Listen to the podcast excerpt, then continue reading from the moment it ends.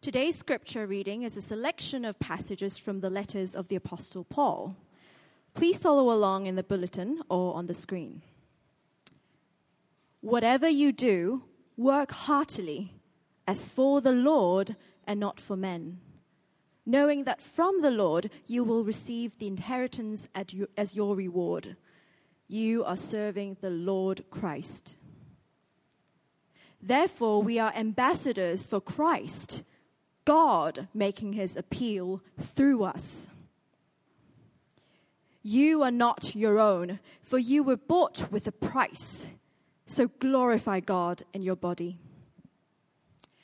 Walk as children of light, for the fruit of light is found in all that is good and right and true, and try to discern what is pleasing to the Lord. Let all bitterness and wrath and anger and clamor and slander be put away from you, along with all malice. Be kind to one another, tender hearted, forgiving one another, as God and Christ forgave you. This is the word of God.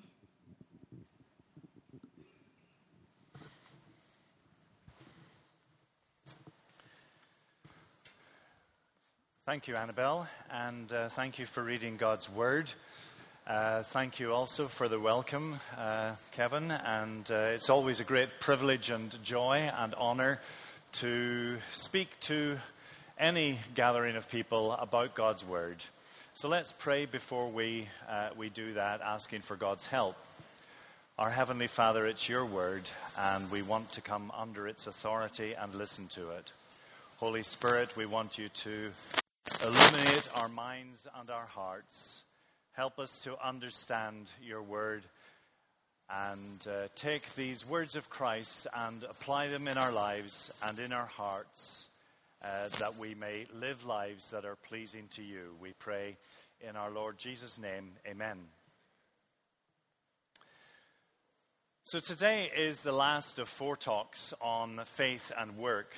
And throughout, we've been asking uh, ourselves the question about the relevance of our Christian faith to our work.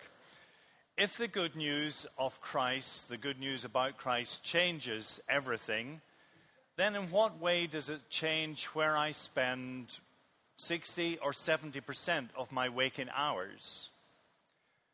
The Apostle Paul, in his letter to the Colossians, answered that question when he said, and we've already heard the words, but worth hearing again whatever you do, work heartily as for the Lord and not for men, knowing that from the Lord you will receive the inheritance as your reward. You are serving the Lord Christ.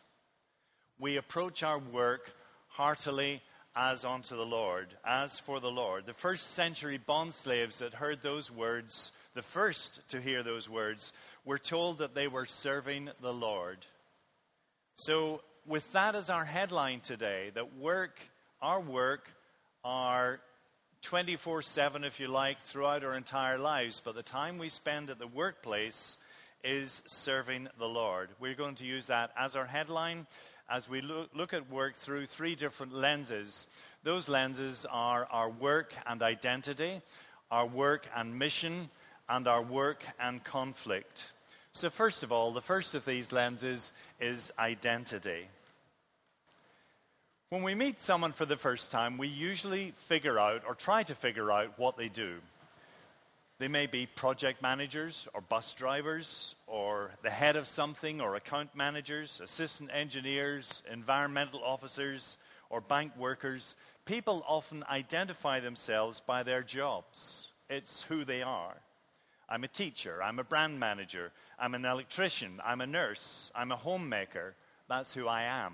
It identifies them, it defines the person. A few years ago, a Christian friend of mine here in Hong Kong lost his management job with a well known international company. It happened while he was out of Hong Kong, and the emotional shock was so deep that as he was flying back to Hong Kong, he wanted to die. In the moment, he even thought that it would be good if his plane crashed. Then he wouldn't have to deal with all the fallout of the redundancy. I was stunned when he told me this. He believed that he would be better off dead than not have his job. Let's just pause for a moment there. What was going on? Where did this Christian friend find his identity? He found it in his, his job, his career, his role, his position. His work was his idol. Of course, it is a massive shock for people who lose their jobs and are made redundant. Of course, there is distress and uh, associated with that. But when a Christian thinks that they've lost their reason for living because they've been made redundant, then something much more is wrong. They're worshiping their work, not the God who made them and the God who loves them. And so, as Christians, we are not primarily bankers or teachers or architects or managers or office workers or students or chefs. That is not our first point of distinctiveness. A better way of looking at it is how someone answered the question of who he was by saying, I'm a Christian, thinly disguised as an accountant.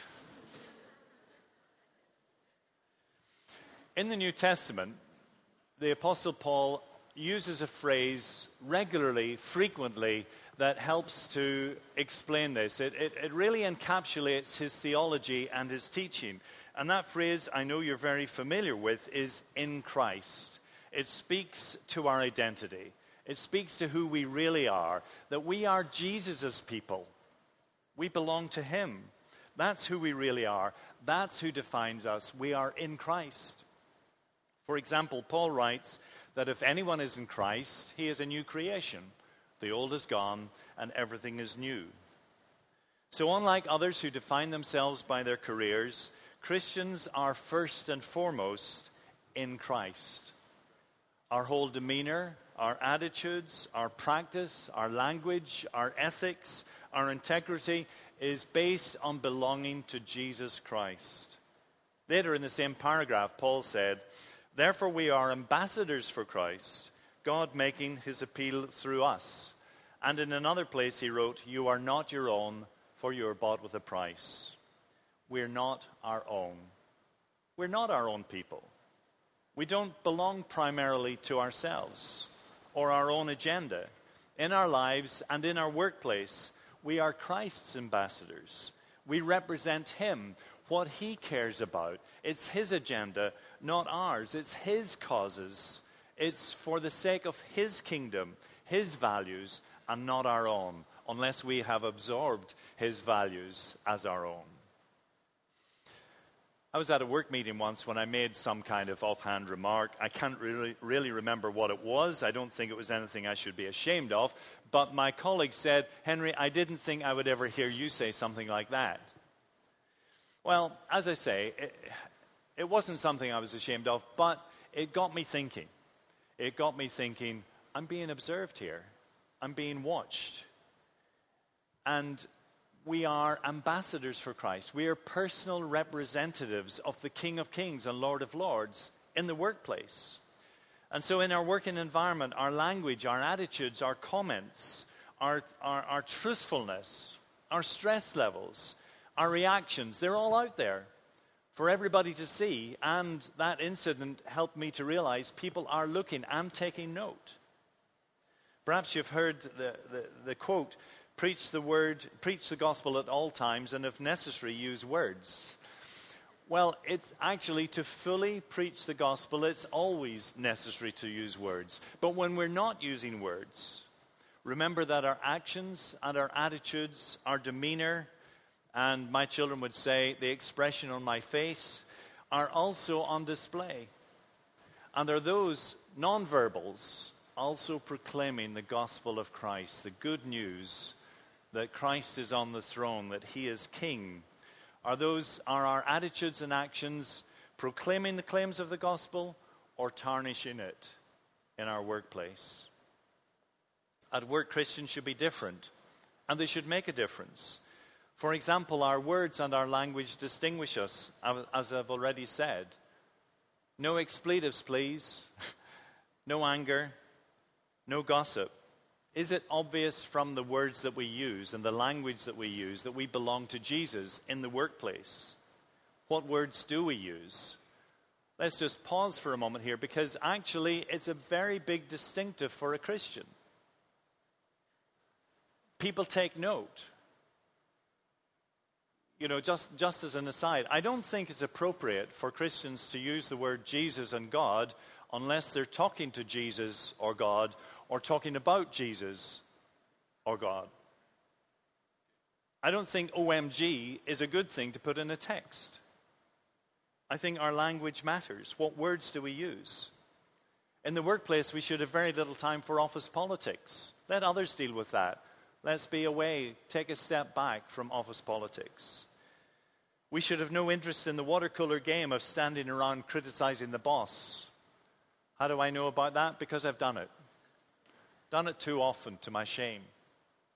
This is what Mark Greene, uh, the executive director of the London Institute for Contemporary Christianity, has said. This is how he puts it. The one place where non Christians can actually see the difference that Christ can make in a life over 20, 30, 40, 50 hours a week over a number of years is the workplace. Christians, fellow Christians, in the workplace, you are being watched. Does this change how you think about Monday mornings?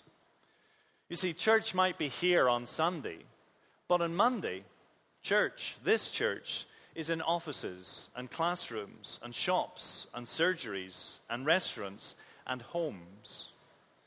Our identity isn't in our job title or in our position, but that we represent Jesus, our King and Savior.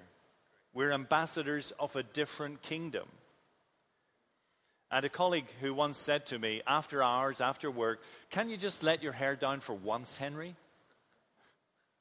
And the answer is, No, I can't, because I'm not representing me. The words I use, the places I go, the amount of alcohol I drink, or the places I don't go. I'm a, an ambassador for Christ. The value of my work, my behavior, all come under this rubric I am in Christ. I'm not my own. I've been bought with a price. I belong to Christ. I am his ambassador. Of course, I work for my employer. Of course, I work for my, my boss and my customers. But primarily, I am working as for the Lord. Identity. Our second filter, second lens that we're looking at is mission.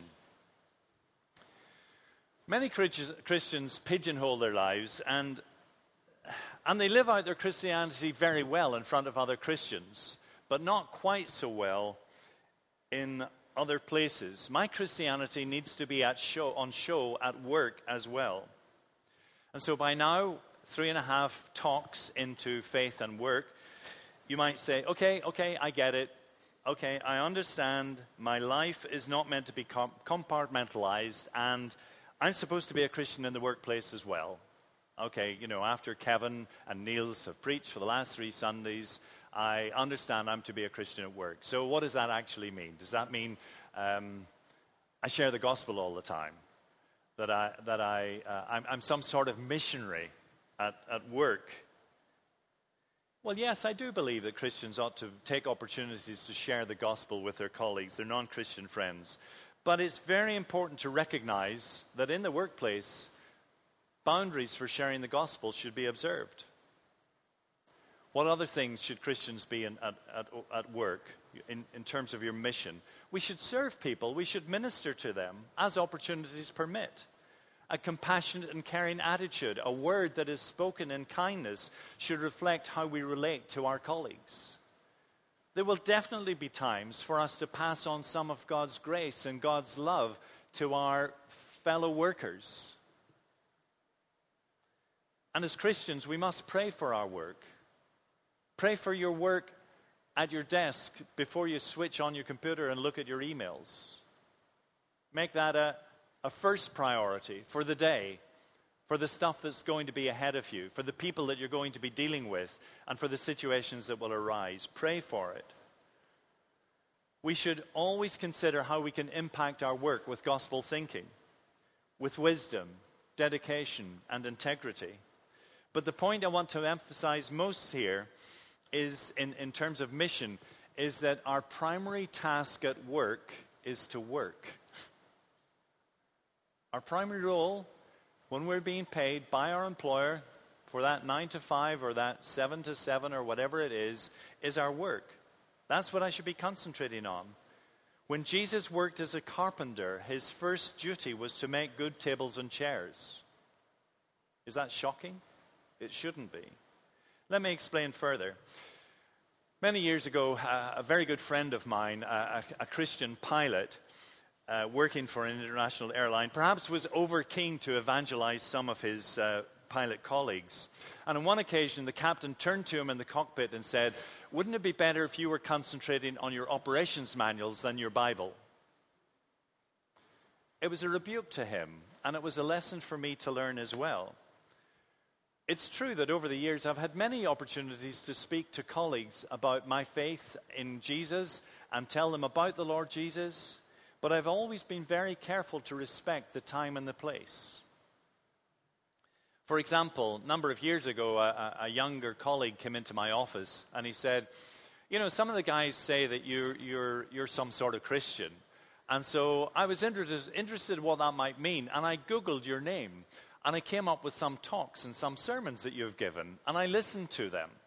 And actually, they resonate with me quite a lot. I, I, can we talk about this? And I said, Sure, I'd love to talk about this. What are you doing tomorrow morning for breakfast? Can we meet at 7 o'clock tomorrow? And we'll, we'll talk a lot about this. And I did. And over the next weeks and months, I spent quite a lot of time with him. Fruitful discussions outside office hours until sometime later, he entrusted his life to Jesus. And so, what does the Bible say about our mission? It says to walk as children of light, for the fruit of light is found in all that is good and right and true, and try to discern what is pleasing the Lord. This is a good summary of our mission in the workplace. Our mission at work is to bring the light of the gospel, the implications of the gospel, to bear on the workplace, on our relationships at work, on our stresses at work, our expectations. And overarching all of this, we are to discern, to discover, to look out for how we might please the Lord in our place of work. Dorothy Sayers, I know that um, Kevin quoted her as well in the first talk. She says that work is not primarily a thing one does to live, but a thing one lives to do. In other words, as we learned from Genesis 1 and 2 in that first talk, good work is good. Good quality work has dignity and purpose in itself it's mandated by God. We're made in God's image, and we are replicating some of God's work in our work. In our, uh, it, and it's, it is actually flawed thinking to think that the pastor's work is more holy or more important than your work in the office or in the hospital or the classroom or the kitchen. Our task is to draw God's values into the workplace, making the most of how God has gifted us at work to bring the light of the gospel to our work and please the Lord in our work. And so, if you're a journalist, unlike the journalists in Fox News, you should bring truthfulness and integrity rather than just be looking at the ratings and make up stories. If you're a doctor, you should know about the latest medications and developments so that you can enrich and enhance the, the, the uh, health of your patients? If you're a businesswoman, will you bring the implications of a gospel worldview into the office, into your work life, into your organization, so that you look for ways that you can benefit the whole community? If you're an artist, will you depict the hope of the gospel. We live in a fragmented, broken, dark, messed up, complicated world. The gospel offers hope and joy. If you're an artist, show some of that in your work.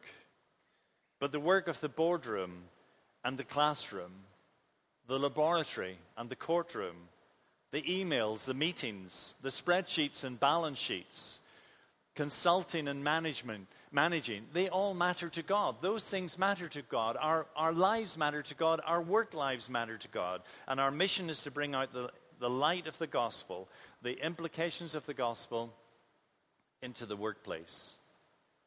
Find out how we can please the, the Lord in our work. Some people that preach say it's not a proper sermon unless we've had a quote from C.S. Lewis. Um, I don't have a quote from C.S. Lewis, but I have a quote from somebody else that gets quoted quite a lot in sermons these days, and that's Timothy Keller. So let's see what he has to say about this.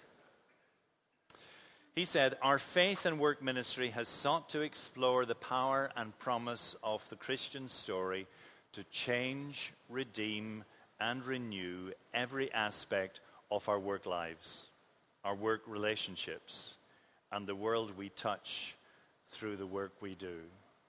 The power of the gospel, the promise of the Christian story change, redeem, renew our work lives and our work. When I was leading a team of, um, uh, of managers at, uh, at work in, uh, in my past life, um, I emphasized that we should work out of the principle of being fair consistent, and transparent. I wanted to see those attitudes demonstrated within the team and by the team. Fairness meant seeking to do what was right and what was seen to be right. Consistency meant that we wouldn't show favoritism, and transparency meant that we would be open and honest and not be devious or underhanded um, in any way, that we would be honest. What was I doing? I was simply bringing some gospel principles into the workplace. Jesus told his followers to let their yes be yes and their no be no. In other words, be fair, transparent, and consistent. Through you, the gospel can change your workplace. Mission. The third of the lenses that we're going to look at is uh, conflict. I know conflict in the workplace is an area that causes many of us distress. We've all had it.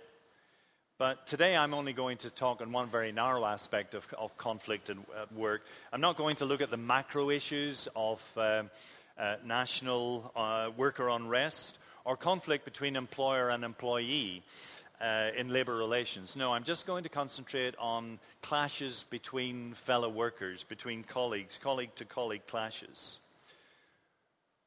Our premise in these four talks on faith in work is that the Bible has relevance for our work and workplace concerns. We, we matter to God, and so does our work. Work, as Kevin pointed out, is the crucible where life happens, where there's jealousy and fear and greed and confusion and friction and disappointment and backstabbing and gossip and stress. Does that seem like your work tomorrow morning? So, what does the Bible say? I think the Bible says stop, pause, take a deep breath. When your blood pressure rises or when your blood boils, Paul would tell us to let all bitterness and wrath and anger and clamor and slander be put away from you along with all malice. Be kind to one another, tender hearted, forgiving one another as God in Christ forgave you.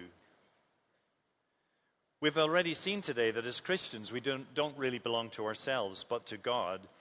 We don't have our own agenda, but we are ambassadors for Christ. It's not about me, me, me.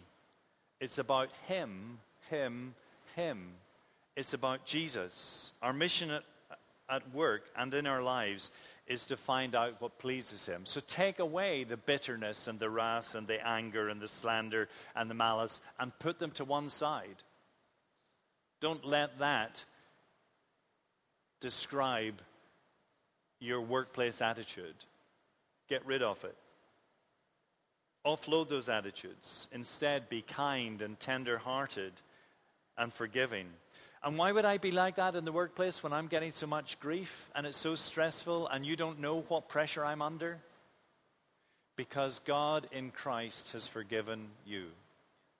Because I'm not so wonderful either. I make plenty of mistakes. Because I'm a sinner saved by grace. Because I'm not so perfect. I have my faults, but Christ has saved me and is transforming me into the image of his Son. And I want others to know about that and to find his Son, to find Jesus. Close to the end of his life, John Newton said that he was losing his mind, his memory was failing, but he remembered two things that I am a great sinner and Christ is a great Savior. That's the context in which to handle relationship con- conflicts at work. Just in case you're thinking, I have not said that we should be pushovers. I have not said that we should be doormats. I have not said that we should be shrinking violets in the workplace. Matters of justice should be heard. Ethics are important, they're essential. Sometimes opinions and decisions that are made are wrong, and they should be called out. Yes, the workplace has plenty of issues like harassment and racism and intimidation and aggression and conflict, and they need to be addressed. But often those bigger ticket items, if you like, there are formal channels for dealing with those in the workplace. I'm talking about the put downs, the unfairness, the competition, the personality clashes and disputes, the getting overlooked, the flashes of anger, the intolerances, the insensitivities. I can't imagine every conflict that you feel, every emotion that you feel in the workplace, but there are principles to apply. Recently, in our CGs, our community groups, we were looking through a nine study book on, uh, called um, Gos- The Gospel Centered Life. And it included, the last chapter was a, a chapter on conflict. So I'm not going to reinvent any wheels here. I'm going to take some of the principles from that book and apply them here. The study suggested that the common default behavior in dealing with conflict normally falls into one of two categories either some people are attackers or some people are uh, with withdrawers. The attackers go on the offensive. They need to show who is right and that they're right and they're not wrong and that the other person is wrong and there's blame spread everywhere. Then other people are withdrawers. They, they, they're on the defensive. Invariably, they run away from conflict. They seek harmony, possibly at the expense of justice and truth. So, are you an attacker or are you a withdrawer? But more importantly, let me ask are either of those the right way to behave as a Christian? Or is there a third way? Does your modus operandi in the workplace bring God glory? Does it look for the good of the other person? And will somehow your behavior rise above your natural tendency. The gospel centered life puts it like this If the gospel is not affecting the way we deal with conflict, then it's probably not touching us very deeply. So if you've got conflict in the workplace, this may be your answer right here. The gospel, the Lord of the gospel, the God of heaven, the Savior of the world, is addressing this in your life. I think Kevin handled that last Sunday very well, talking about the crucible. So, the study in the uh, gospel centered life produced a chart to analyze and contrast the difference between behavioral characteristics, contrasting them with gospel or Christ centered behavior. So, let's look at the, uh, the chart that I have modified slightly. Aspects of conflict, like the source of behavior, the direction, the result. Are you an attacker or a withdrawer? Are you arrogant or do you seek to avoid conflict? Are you aggressive or an appeaser? What's the result? Hurt and division? Bitterness and separation? Or do you seek repentance and forgiveness to understand other people, knowing that it's not easy, but that you seek reconciliation and healing? Attackers are arrogant and they would rather win the argument than be winsome. They're aggressive because they place a high value on justice and want to prove who's right and who's wrong, but in the end, it's hurt and division. Withdrawers tend to be defensive, who often shrink and become silent or passive in disagreements. They want to just keep the peace, just calm everything down, just sweep it under the rug. And then they distance themselves from the debate or the other person. But the result there is also bitterness and separation. Those are the typical ways to respond to disagreement and frustration and conflict at work. But neither is the right approach. The third way, the gospel centered approach, is to repent or to, to seek forgiveness or to give forgiveness, to engage. And we need God's Spirit to do this because it's, it's not easy and it's not natural and it needs a lot of prayer. Otherwise, we just remain as attackers or withdrawers. The path isn't easy, it takes courage and patience, understanding. Yes, we must pray about it, as I've said, because the gospel centered way is rooted in love for God and love for the other person. We're seeking their good and God's glory. And so let's, let's just summarize this. Let's wrap up what we've looked at and what we've seen this morning. Let's come to an end in, in a conclusion here. We've looked at work through three lenses of identity, mission, and conflict. Of course, all of this applies to all of our lives not just the nine to five. Uh, but we spend such a large proportion of our waking hours in the workplace that that's where it's put to the test. Living out our lives, our Christian faith in front of our colleagues. And let's admit, let's be honest, we don't get it 100% right 100% of the time. You can decide in the percentage for you. I know what it is for me.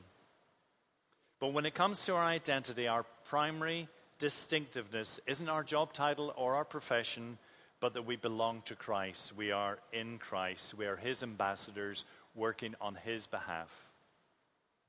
Our mission is to seek God's glory, to serve others, to be the best worker, the best nurse, the best solicitor, the best engineer, or teacher, or homemaker, or student that you possibly could be as a child of light, bringing the light of the gospel into the workplace.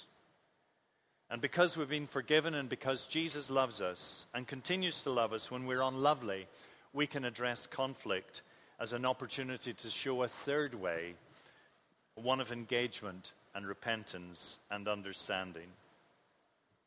And so, finally, a verse that I think really is the banner verse for faith and work for Christians in the workplace are those words from Paul in Ephesians, sorry, Colossians 3 23 and 24, putting them up again. Whatever you do, work heartily as for the Lord and not for men, knowing that from the Lord you will receive the inheritance as your reward you are serving the Lord Christ. Let's pray.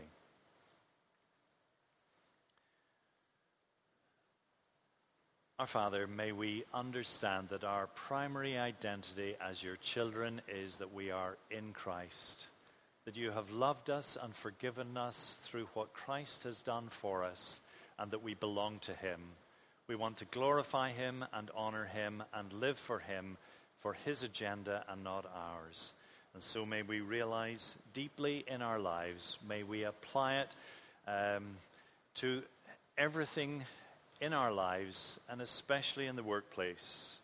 May we work heartily as for the Lord. May we recognize and realize that we are serving the Lord Christ. Amen.